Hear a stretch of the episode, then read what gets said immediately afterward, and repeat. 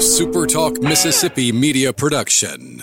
In the Mississippi legislature, House Bill 728 funds health care for illegal immigrants. Call your legislator today at 601 359 3770. Ask them to stop House Bill 728. It's not too late. You can help stop this. Paid for by Building America's Future.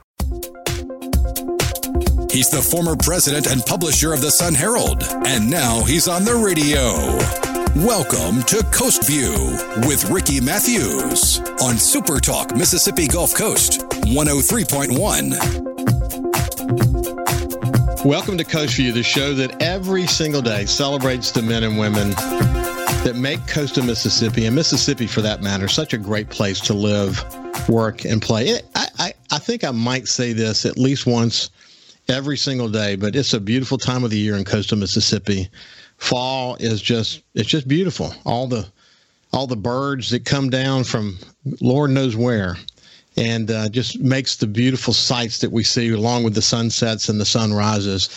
You know, since I started doing Coast View, uh, again, nearly three years ago, January would be three years ago, we've had nearly 800 conversations.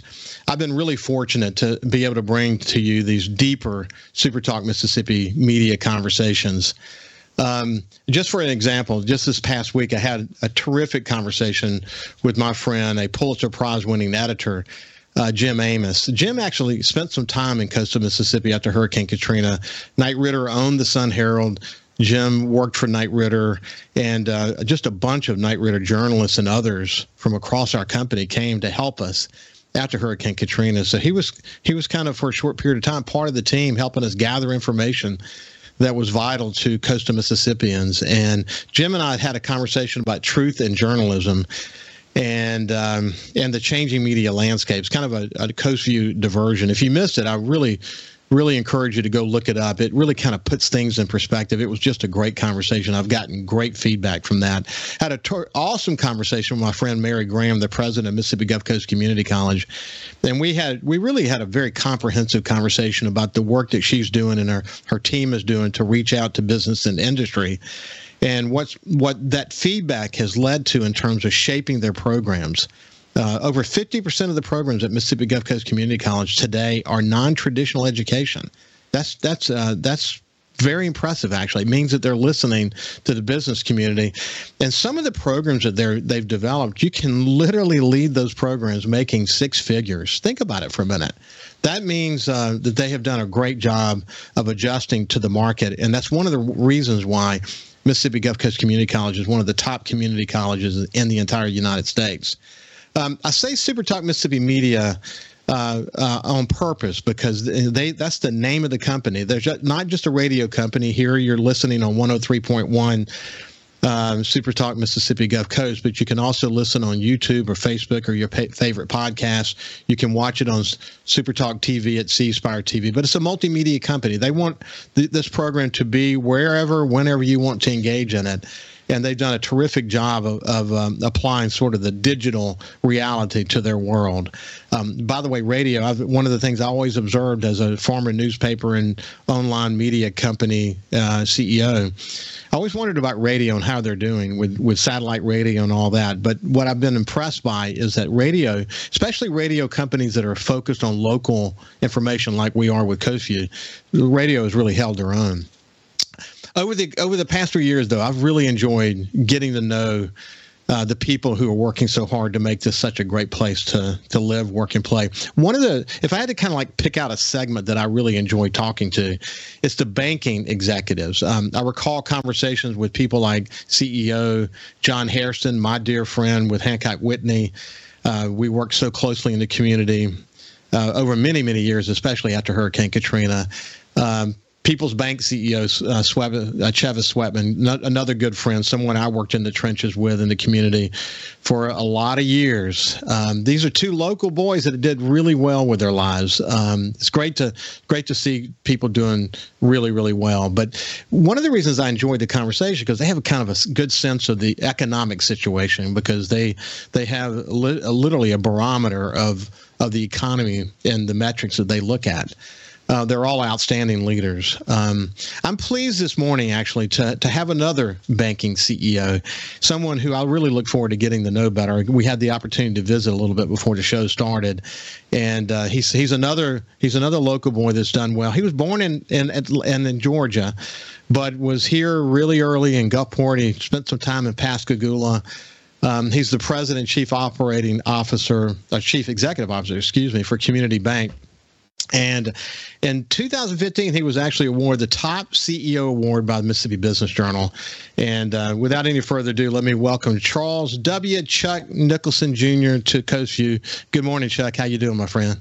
I am doing good, Ricky. Thank you so much for having me today. It's I enjoyed visiting with you earlier, and uh, look forward to visiting with you a little little further. Uh, I do want to say, uh, you know, today is a special day. It's uh, December seventh, uh, 81 years ago you know, Pearl Harbor, Harbor was bombed. And I think I, I, first thing I'd like to do is thank all of our veterans and everybody that's serving today for their service in keeping our company uh, or our country safe. And uh, so, a shout out to all the veterans uh, as we get started. No doubt. So we, uh, so just for the radio audience, we recorded this show. Uh, this is playing on Monday, last last uh, Wednesday, because this is when Charles, Chuck, and I could get together and uh, so it's a it's an important time. You know, I spend a lot of time on Coast View talking to the military community. The we, we the pre, you know people think about of course Keesler Air Force Base and the Seabee base, but they don't realize that there's a presence. Of course, the Coast Guard, of course, and then you have the National Guard, and then you have military presence over at Ingalls and at Stennis Space Center this community would be toast if we didn't have such a great uh, military presence here. The role they play in the community is incredible, and a lot of them retire here. You know that, Chuck, from from what you do. But they fall in love with it. They come, they travel all over the world. They come here, they fall in love with it. They retire and they stay here. We're lucky to have them, aren't we? Oh, no question. And I, I tell you, I, you and I were talking earlier, and you know, I started kind of reminiscing a little bit about all the time growing up down in uh, Gulfport and Pascagoula. As I told you, I uh, my father was a Methodist minister, and uh, we moved to Gulfport when I was a third grader. And uh, I remember uh, going through the third grade uh, through the uh, seventh grade in Gulfport, and moved over to Pascagoula and graduated there. But one of the, you know, you being the, a past publisher of the Sun Herald, I'm old enough that going into the sixth grade is when Hurricane Camille hit. And I can still remember sitting out in front of the house. We had no electricity. The Sun Herald uh, began publishing a paper very quickly. And I know they were proud of that. And I can remember all the headlights and my mother and daddy uh, up and down the street, and my mother and daddy uh, sitting in uh, chairs reading the paper in front of the lights. You know, during the day, we were working to clean up and do everything we had to do. And uh, so I, I just got special memories of that, fishing, friends. The coast was just an absolute wonderful place to grow up. And and I try to get down there every time I can. You know, as you know, I live up in central Mississippi now. Yeah, look, um, it's a great memory that you brought up about um, the publishing the newspaper after Hurricane Camille. Roland Weeks had not been here very long. He came here from South Carolina. He was a young guy in his thirties, and um, he made a commitment not to miss a day of publication. So they printed the newspaper in Carol in uh, South Carolina, and then flew the newspaper down from from South Carolina. And um, and he taught me actually as we developed emergency operations plans. When I became publisher, we had a plan that said we're not going to miss a day of publication either. And after Hurricane Katrina, we actually published the newspaper in uh, Columbus, Georgia, Columbus, Georgia, Macon, Georgia, and uh, Bradenton, Florida newspapers part of Knight Ridder, but they actually reported to me. I was sort of a regional vice president at the time. And we printed the newspaper in Colum- Columbus, Georgia, and then shipped it down here. We did, again, we didn't miss a day of publication, but it was Roland's leadership after Hurricane Camille that sort of established that. But uh, it's interesting that, that it really made an impression on you. Oh, no question. It's uh, it was uh, again, it was uh, one of those things that uh, I think about in from our bank standpoint when we've gone through uh, Katrina, for example. Uh, we were uh, one of the first. Uh, in fact, we were the next day. Dobie Shield, who was our CEO then, down on the coast. The next day, she had the bank open, and one of the things we did, Ricky, was it didn't matter who came in. If they had a check, if they write it for up to two hundred dollars, we handed them cash because, as you know, when the electricity's out, uh, credit cards and debit cards don't work too well. And uh, you know, it was really amazing. We we it didn't matter if it was a, a competitor bank or whoever. We tried to help everyone. And believe it or not, we didn't have one check that was fraudulent from doing all that, which I thought was really amazing. But uh, we got back on our feet and uh, real quick, and and uh, I know the whole banking industry down there, a lot of challenges trying to get back, get your people back in place. But uh, you know, the, the one thing I can say about all of the folks on the coast, they're very resilient. And uh, yeah. it, when when times get bad, everybody gets together. You help each other, and you get things going again. And uh, uh, we've seen that time and time again. Yeah, you you said that well, and if you were a listener every day, you would you would hear me say exactly the same thing. That in a lot of ways, we have a leg up on a lot of communities across America because we have had to deal with such incredible challenges with you know Katrina of course being the largest natural disaster in American history. What we learned about ourselves and our neighbors and our coworkers and our community and our love for community we found out buildings don't make a community that the people do. And what we what we were willing to do to help our neighbors was unprecedented. And it helped us learn what resiliency really is all about. This this this ability to bounce back. And we we know it deep in our heart and our souls. Hey listen when we come back, we're going to continue our conversation with uh, Chuck Nicholson, who's the president and CEO of uh, Community Bank. We're going to talk about the uh, the 115 year history, which started as a little bitty bank in, in Forest and has become sort of this this really growth minded bank across multiple states. And it's a great story. We'll come back and we'll tell you that here in just a second. See you after this break.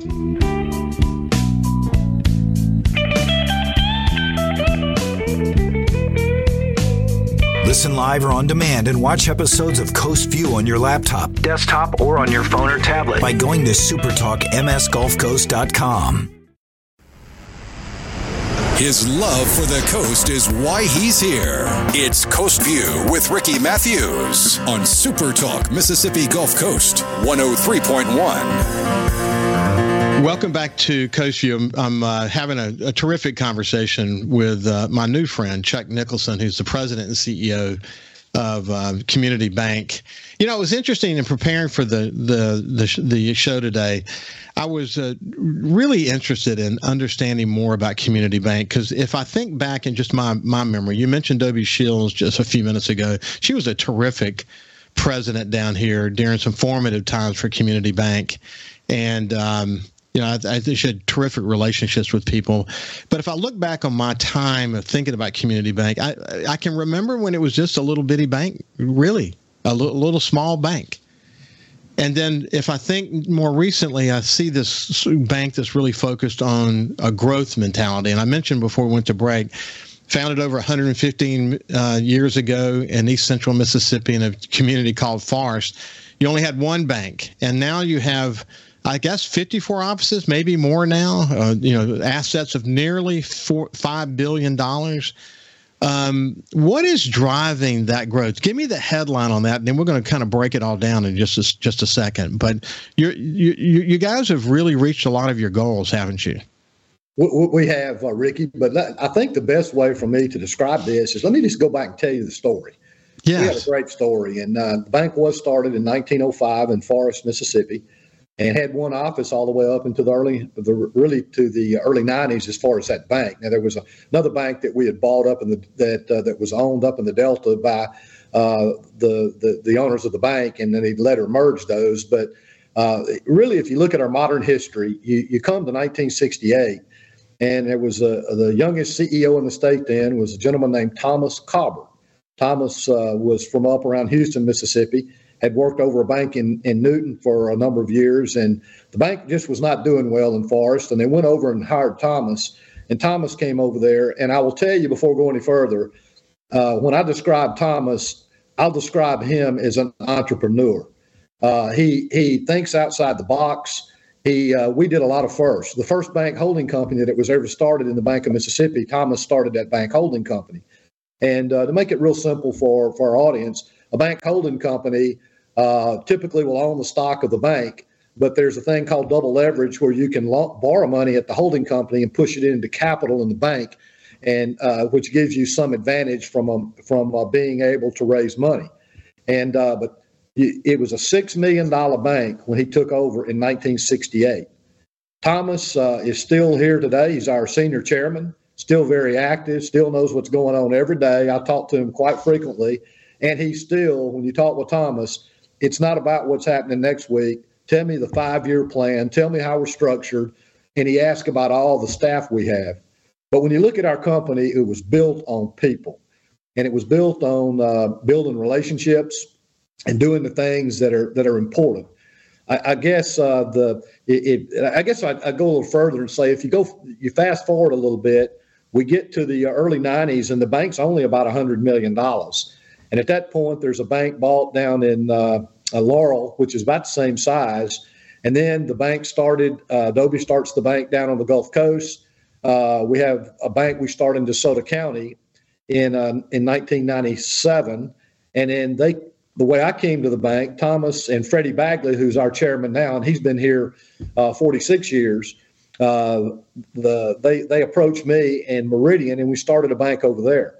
We had the holding company, which ended up it owned all these banks, but but they were separately chartered, which means they had their own directors, their own uh, CEO, they got their own examinations, and we we did that uh, all the way up until 2018. It, We've had as many as 13 charters out there, but no more than six at one time. And uh, the, we consolidated those six charters in January of 2018. And quite frankly, it worked real well for us for a long time. But because of all the regulatory environment and things we were having to do, we were ha- it, just from an efficiency standpoint, it made sense to consolidate them all in. And we were we, we now operate a one bank holding company under Community Bank of Mississippi. But I'll tell you, it's been really interesting. We have almost uh, 900 people today. We're in four states. We have uh, uh, 750 of those staff members work in the state of Mississippi. So we're a major employer, and we just have great people. I, I tell you, the the thing I enjoy the most is has been the recruiting and then watching folks prosper and watch them bloom. And I know we were talking about that a little bit earlier uh, before uh, uh, about your son-in-law who works for us, who's just doing a great job. And we've just watched him do the same thing. And we've just got a lot of great folks. As I like to say, we have the best and brightest. And I really believe that. Thomas always likes to say that if you would, uh, if, if you sold the bank and you leave him with our staff, we'd have it all back five years. And uh, because it's all about building relationships. And uh, it's just been a, uh, you know, between Thomas and Freddie and, and the bank, the staff they've built here over the years, it's really been amazing to be a part of this. And uh, I, will talk about some other things in, in a minute, uh, but uh, I'll stop right there and see if you have another question. Well, let's let's. Uh, what I want to do is take a step back. But incidentally, you mentioned my son-in-law Keith Williams Jr. and and I have had the opportunity I mentioned to you off the air to watch it sort of through his eyes, and the and the focus that you guys put on building relationships is really impressive. And so when I see some of the speeches you give about about what your competitive advantage are, or what your goals are, the relationship side of community bank has been sort of a major part of what, what you're all about. And I, what we're going to do, let's let's take a step back for just a second because I want to. We'll come back to the bank here in just a second. But what I want to, you know, you you talked about living, you know, growing up in coastal Mississippi, and your dad being a Methodist uh, preacher, and. Uh, and then you went on to University of, of Mississippi. Did you know you wanted to be in banking at the time? That's a funny story. No the answer. I really didn't know what I wanted to do when I graduated. I ended up with a general business degree. And uh, when I got out, I had uh, opportunities to work insurance, sales, and then uh, I had a chance to get, to, to, get in banking. And I really didn't know what I wanted to do. And uh, coincidentally, my mom and dad met in a bank. So I guess it was meant to be. My, my mother was working at the old deposit guarantee, and my father was in in, in uh, college at Millsaps. And Dad worked uh, a, a, job uh, to help him pay for school, and that's how he met my mom. So I, I, guess banking worked out. If it wasn't for banking, I wouldn't be here. But I asked my dad. I said, you know, I got these offers. What do you think? And he gave me some real good sage advice. He said, well, son, if you really don't know what you want to do, banking's probably the best thing that you could do. And by the way, it was the least, uh, it, it, had the least salary of all three. But he said, you still ought to do it because if you go into banking, you're going to get a chance to see all kinds of businesses. and uh, you'll be able to see there may be something there that you want to see, or somebody might even hire you. And uh, believe it or not, I had a number of offers uh, as a young guy at, at the bank from from companies that I was banking. And uh, but after a while, I realized, you know, I really like doing this because it's a chance to help people, and it's it's not only you know I mentioned watching our staff develop. It's also fun when you you take a small business, especially that's a startup, and all bankers my age have have we've been around long. We're old guys now, so we've all had some experience. But it's amazing some of the businesses now that I look out and see how successful they are, and I mean large businesses that uh, I remember sitting down and talking with with the person about changing jobs to start the business. And I, in some cases, I can even remember making them a, a, loan and even putting cash in the cash register to get them going. And it's it's it's just a lot of uh, it's just fun when you when you're able to help folks and and, and get them along. But look, I get as much uh, Ricky, I'd get as much uh, joy uh, out of helping a, a, small uh, uh, consumer who maybe has had some credit issues in the past, and you're able to counsel them and show them how they can buy a house, and watching that joy when they when they sign on the dotted line and they're a homeowner. Those are the kind of things to me that it turns into more of, a, as I like to say, uh, we like to say that, that that it's important to have servant leadership all across your company, and being able to help people to me is it's just fulfilling. Well, you, you mentioned the word, you mentioned the phrase servant leadership, and it's so interesting that you said that just now because I was literally about to say that uh, you were born you were born in Georgia because your dad was attending Emory University, but your dad, as a Methodist preacher, had what I would refer to as sort of a servant soul. And w- I was curious about how his work affected you because if I look at I look at what you first first of all you talk about your role in banking and sort of this same sort of phraseology, and I think about the work that you've done working for the University of Mississippi. Uh, the work that you've done with the MEC, the work that you've done in other other charitable uh, giving, the work that you've done in your industry, um, there's a I always find it interesting that every time you give me a successful CEO, there's going to be inside that person someone who has given tremendous amounts of energy into the community because they know by having doing that by, by having done that that they can address the needs of the community better. But did that come from your father really early in your life? Yeah, a lot of it because you know I tagged along with him and, and, and I saw how he helped folks that were really destitute. You know, ministers get these calls of somebody on the side of the road needing gas and all that kind of stuff. You know, I'll tell you a story. I went with my dad. Hey, let's do this. Hold your story because we're coming to the end of this segment. Okay.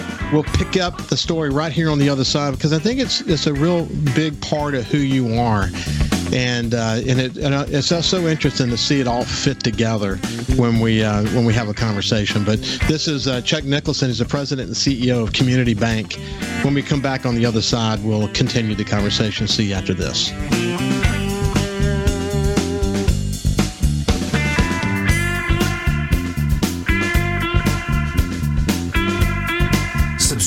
Free to the Coast View podcast on iTunes, Google Podcasts, Spotify, or wherever you get your podcasts.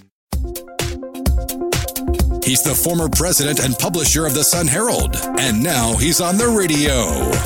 Welcome to Coast View with Ricky Matthews on Super Talk Mississippi Gulf Coast 103.1. Welcome back to Coast I'm having um, a really good conversation with my new friend Chuck Nicholson, who is the president and CEO of Community Bank. He grew up in coastal Mississippi. His father was a was a um, Methodist preacher, and um, and he referred he referred to some of his work in banking as sort of a servant, someone who's giving back to the community. But if you look at his past, what you see is incredible involvement in his community, in his university, in his community. I, I, said that anytime you find me a, a, successful CEO, I'll be able to sort of dive into them and find where they're incredibly com- uh, connected to the community. And I was talking to him about where did that come from, and he was about to tell a story that best demonstrated that. So I'm going to turn it back to, to Chuck and let him pick it up from there. Yeah, Ricky, I, my, my dad, uh, as I got older, we would get these phone calls at night sometime, and and somebody would say they're destitute. They, you know, and you'd go and they'd have a lot of times they'd have a car full of kids, and they would say they didn't have any money and and so forth. And I will admit, uh, I had gotten to that point. I was actually in college when this happened, and Dad would not go by himself out to meet people. We he would get somebody to go with him. And I went with him this time, and I I listened to the story, and I didn't believe any of it. And I told Dad on the way home, I said, Dad, I said, I said, I just don't believe these, that story, and I don't believe most of them that I've heard in the past. And uh, we talked a little bit, and he said, Son, he says, you need to understand something. He said, You're probably right. And when we go help him sometime, now he would put gas in the car, he wouldn't give them money, or he would buy them something to eat. But he said, The reason I take care of everybody because I don't want to miss the one that needed it. And that always resonated with me, you know, that uh, about how important that was. That yeah, you, you you may get beat sometime, but to make sure you take care of that one, I just it, it that's probably the best sermon I ever heard.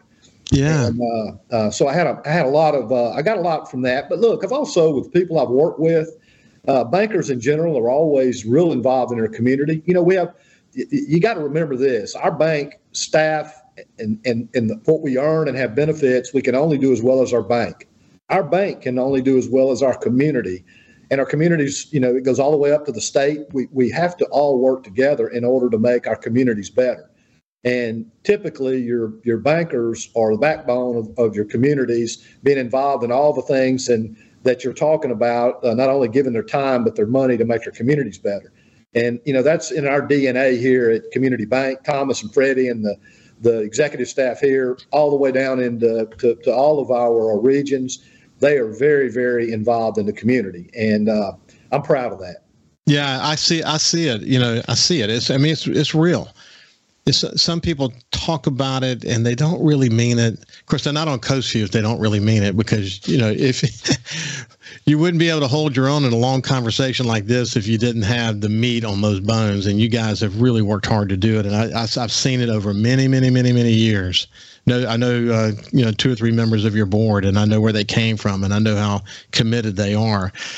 Um, so that's really great. You know, I, I couldn't help but think about you know the lessons we get from our fathers I, am just going to tell you just a real quick one. Something that came to mind as you were telling that story about the person in need. You want to make sure you hit that person in need. I felt that way as a publisher of the newspaper, but where did it come from? From from me, I remember once my dad was building a house. He was in the real estate and uh, home building business. Uh, he died unfortunately when he was 44 years old, but he he was he complained once about a, a, delivery guy who was working for a building company and um, the guy did something wrong and the guy got fired. He literally got fired from his job when my dad complained. And about a few days later, I went to, to visit dad on a, on the site of a home building. And the guy that got fired from that building supply company was actually on site with my dad. And I said, was that the guy that you complained about? He said, yeah, I hired him. I said, you hired him? Yeah. Yeah. I, I learned a, a, a, very powerful lesson that what he did was not that big a deal, but he got fired for it because I complained and I hired him. I, I felt that was the right thing to do. You know, I never forgot that. You know, these these those lessons like that, and I was a relatively young guy. It, just stayed with me for, for, it's still with me today. Um, but to have a dad who is a pastor with a servant's heart, it really is is profound, isn't it? It is. Now I'll have to tell you a funny story. Another funny story. My my my grandfather was a Methodist minister. My dad was a Methodist minister, and I had two uncles that that were Methodist ministers. They they've all gone on now, but it's. Uh, I used to get people to ask me a lot. They still do sometimes. Why didn't you become a minister? And of course, the simple answer there, I was not called. But my mother hates me to tell this, but and uh, and and, and, and she's something. But I always tell everybody, well, you know, to be called to be a Methodist minister, you have to be New Testament, and me and Mama are Old Testament we're bankers. uh, that's a that's a great way to say it, but man, salt of the earth kind of stuff. That's for sure. And um, boy, people have just intimate relationships with their banking, uh, with their banks. And you know, it's interesting. You go back in time. I, I, I of course, I've followed this carefully as a former CEO. I, I, know about the incredible regulatory requirements that were put on you after 2008, and we, you know, we don't have time to get into that. But you think about increasing competition, the cultural shift that's taking place, regulatory compliance uh, the changing business model, rising expectations, the, the issues around customer retention and employee retention. um, technology in general, man. Just to think about technology, not just in terms of how you use technology in the bank, but but cybersecurity threats that you have to deal with. Man, as a banker today, to stay focused on the things that matter, the relationships, giving back to the community, and all that. Boy, there's a lot of noise though you have to contend with to stay focused on your goals, isn't there? Oh, no question. And, and I tell you, the, the, the technology piece of that is very expensive but you have to continue to invest and that's one of the things we've done we're as you said we're you know approaching five billion in assets and uh, you know you you you've got those mega banks out there like jp morgan and some of them that have all their their in-house programmers and are writing code and and do a lot of that and the you know you get past probably the the top uh, 50 banks and then you know we're all having to work together then with with uh, vendors and so forth to make sure that we can can uh, get those same type resources to make sure that that we're doing what we need to provide the services to our customers. You know, one thing I'm going to say though is really interesting is that uh, even though we have all the technology, our philosophy in our bank is if you call community bank, somebody's going to answer that phone. We do not use uh, uh, uh, auto answer. We want somebody to answer the phone. If we transfer you, they're going to stay on there. Do you get? We want to make sure that somebody is t- taking care of you. And we still believe that resonates. You can have all the technology you want. You can have uh, uh, whatever you want to do that, that's remote outside the bank. But if a customer has a problem, they want to talk to somebody that can turn the crank. And that's really, really important. And, and it's one of the, the, the, the, the cornerstones of, of what we do. The other thing I would tell you is in banking that, that has transitioned a lot uh, Ricky, when I started in banking in 1981, and I tried to look it up uh, uh, this morning, I got to thinking about it, and I couldn't get the exact number, but it was over 14,000 commercial banks. Today, there are 4,231 commercial banks. You've seen a tremendous amount of consolidation. And what's happened during that time, most of those banks now are public. We're one of the largest privately held companies in, in, uh, banks in the uh, in the in the country, especially in the southeast. And uh, we've always tried to make sure that we're relationship bankers. If you come to me, you know, you're a publisher of the Sun Herald and you your resume, I would hate to even print it all the things you've been able to do.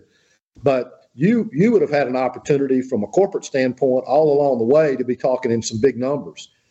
In our bank, I could bank you with a car loan or I could bank you on one of those big numbers. We don't silo uh, our, our our lending to where John over here can only do uh, a consumer loan, and Susie over here then can do loans that have revenues under 10 million or 5 million, whatever it is, so that you have to keep going from banker to banker. That's not our that's not our style. And I'm not I'm not going to say anything about any of the, uh, the the cultures or the structure or how uh, other banks do it. They do it their way, but our banking works real, really, really well for us. And when when we uh, train our our uh, bankers that come up and become division presidents, but really starting at branch managers to division presidents and up into to the uh, regions, our folks are well-rounded bankers. They know more than just about one little facet of, of, of banking. And we just think it, it works well for us. It's our niche and it's what we do well and that culture hadn't changed since Thomas took over in 1968. We've just gotten bigger. And as Thomas always likes to say, when you start, you know, you, we were asking earlier about how we grew the bank and what we've done. There really wasn't as big a grand plan as he'll say at the start, as much as the, the main thing was we want to be good. And if you'll be good, and if you'll get up every day, and you'll, uh, we have a thing called the 20 mile march, if you'll go 20 miles every day, do the best you can, the next morning get up and do 20 more miles, all the success will come. You just got to do the right thing and you got to treat people fair. Yeah, you know, it's interesting the way the, the approach that you took, and we'll pick this up on the other side as we're coming to the end of this segment. But you, you, when you when you have uh, sort of uh, the, a, a customer's banking connection, able to do a wide range of things, it, it enables them to deal with the small loans and it enables them to deal with b- business loans that might involve critical capital assessment and you know looking at P&Ls and looking at long-term plans and over time, the cumulative nature of the building that knowledge makes them a better banker at the end of the day. And, and, and it's obviously worked really well for you guys. And when we come back, we'll continue our conversation with Chuck Nicholson, the CEO and president of Community Bank. I want to I want to get into sort of his view on the economy. You know, where are we today? What's he view the coast? How does he view Mississippi? And what's his thoughts on the national situation? We'll see you after this break.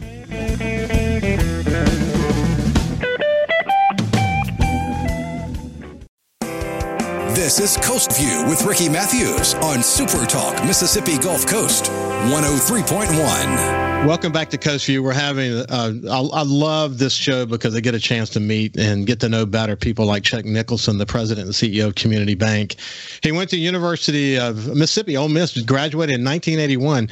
And a really common trait among the banking executives I talked to is the Graduate School of Banking from LSU. He went there as well, of course. And um, he's got holds some also some additional designations for American Institute of Banking. Hey, Chuck, your dad went to Millsaps and you went to Ole Miss miss. Tell me about that. Well, Dad really wanted me to go to Millsaps. He didn't push me too hard. Now he was always an Ole Miss football fan, so we we and we had some family that went up there. But anyway, Dad always kind of wanted me to go to Millsaps, and he pushed a little bit. And so I get up to Ole Miss, and I and I meet my wife, and uh, I guess I was a junior in college, and I brought my my future wife home to meet my mom and dad. And this is a true story. We walked in the kitchen, and I can still remember introduced Lisa to my mom and dad, and my dad walks around the corner and motions me around the corner. And I got in there and he looked me in the eyes. He says, Boy, you done got more out of Ole Miss than I ever thought you would. Isn't that great? Well, I guess in a in a in a in his way, he was kind of giving you the the best compliment he's going to give you about not taking his advice going to to, to go to Millsaps. But that's fun. Um, hey, listen, uh, we don't have much time left. I just want to, if you, as you sort of assess the situation, first of all, Mississippi during the pandemic has really held its own well. I mean, for a lot of reasons. The coast, especially, has been very diverse in terms of its economic engine to the rest of the state. But what's your read on the coast, Mississippi, and the things in general? Well, you know, in general, it's a mixed bag. We've been, uh, you know, we've uh, in in economics 101 you learn that if you dump a lot of money in the in the economy you're going to have inflation. So i don't think it's any surprise we've had inflation. But you got some mixed signals right now. You know i, I would have told you if you'd asked me in fact i did tell people uh, back last year i thought we would would have seen a, a little more of a downturn by now. I read some articles yesterday about half the economists on wall street think we're going to have a hard landing because the fed always overshoots and they probably do again but then there's another half that think the numbers are going to work back out by the uh, second quarter. It's going to be a soft landing. We do see inflation has has come down just a little bit. And you know, inflation, the the, the pandemic certainly had an impact on it. Then all the money that went in, then the supply chain issues that happened have had an impact. And then, of course, the war in Russia has had an impact on energy cost. So some of those things, uh, you know, are behind us, and we will hope they get a little better. I guess the thing I would tell you, Ricky, when I look at it, uh, other than the housing industry that we're seeing because of the increase in interest rates has really slowed down. And you know, one point I'll make on that, if you'll do the math, and everybody on here can do it, if you if you will do a three percent interest rate on a 30 year loan and look at the payment on a half or five hundred thousand dollar house, then do it at three percent, and then look today at seven percent and do it on a three hundred thousand dollar house, the payment's almost the same. So that tells you how the market's getting squeezed. So I think that that with the rates up and and the Fed, you know, has already gone up three three point seven five percent, four seventy five basis point hits. I think you're fixing to see the music stop or slow down enough that the the, the labor market's going to slow down enough that it's going to help get in, you know pull this inflation down. The interesting thing is when you look at the yield curve. The yield curve out there, the highest point on the yield curve is a 12 months uh, Treasury I looked at it this morning; it was 469, and then you go to uh, 12 months, it's four uh, six months. I'm sorry, it was 469. 12 months is 466, but when you get to 10 years, 345. So the market out there, they're telling you they think that they're going to get that the Fed's going to get inflation under control, and it's coming back down. Mortgage rates actually have dropped some. They were seven percent here a couple of weeks ago. I looked yesterday at, at, our mortgage rates, and they dropped about a, about a half percent down to six and a half on the 30 year, and they're below six now uh, on the 15 year. So I don't think this is going to be a economic downturn like we saw in 08. It's not fueled by the real estate. Uh, all uh, all the banks have much stronger balance sheets. Our balance sheet is strong. If you look at the uh, typical lending, uh, look at it, the at the credit quality. Our credit quality right now is as good as it's ever been. Our loan loss uh, uh, reserves are all strong. I think most banks are. So I think the banks are in a better position to work uh, through this. Uh, but you know, you're always trying to make sure you're prepared to do it. Even during the Great Recession, we never stopped making loans. And I will tell you, we're still making loans at a pretty good clip right now. Last year, I think most banks we did loan growth, and I think that's attributed to the strong economic uh, uh, growth we've had over the last ten years you know, the Gulf Coast has done out. I mean, been outstanding. Look at all the growth. Look look along Highway 90, and everything's been built back from Katrina. It's been pretty amazing. And uh, you look across our state. Uh, I met with uh, some of our state legislators the other day, and I mean, our rainy day funds full. Our numbers have been outstanding. And then part of the reason for that is the Mississippi banks in general. When the PPP was out there, we overperformed the nation in the way we were able to get out there and touch our customers. You know, just our bank alone did $645 million in PPP loans. And if you looked at our asset size to the number of loans we did, we way outkicked the coverage and it was a great opportunity to take care of our, everybody. Well, I see that clearly, and of course, the pandemic created a lot of opportunities and it created a lot of challenges, so many variables, and then the Ukraine war on top of it, and this notion of that it was a transitory inflation that turned out not to be the case. It's a very complicated world, but I think we have done a really good job of working our way through it as a, as a state and you, know, you as bankers. And I think we have a lot to look forward to.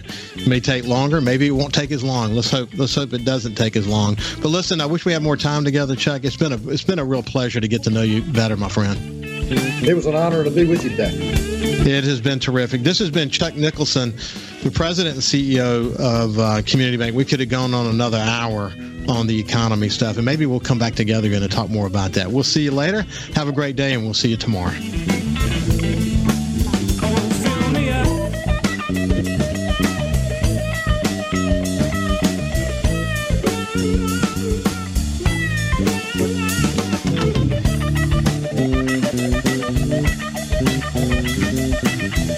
Follow Super Talk Mississippi Gulf Coast 103.1 on Facebook. Facebook.com slash Super Talk MS Coast 103.1. A Super Talk Mississippi media production.